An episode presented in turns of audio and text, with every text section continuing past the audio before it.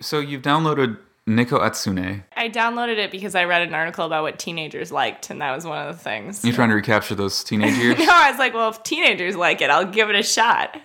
I can't do Snapchat, but I can collect cats. Um, You could do Snapchat. There's no law against it. I, um, I have no interest in chatting with a snap. Are you playing your digital cat game to try to delay your settling into rigid adulthood?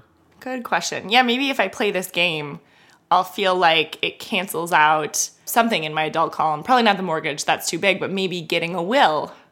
Then I could stay forever youthful.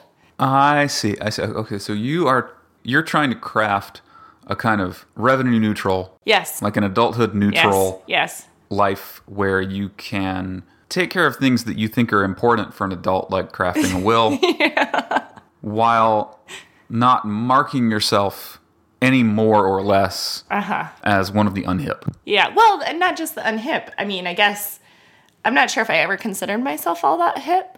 But y- you're you're hoping that you can over the years maybe just rebalance the things you do. Yeah, every time you do something more adult, that means that you have to consider or or add something a little bit more um, immature into the mix. Okay, so let's say we wanted to take out a home equity loan, and expand the Very house. adult, very very very adult. what would we have to do Yeah, what's, uh, collectively yeah, what's Ah. to an balance that equivalent? out and maintain our illusory toehold on youth? Well, we could spend the home equity loan installing a ball pit. That would be Uh-huh. one way. one way to balance that out. The anxious bile rising in my throat right now is not very youthful, I have to tell you. That doesn't add to the resale value of your home.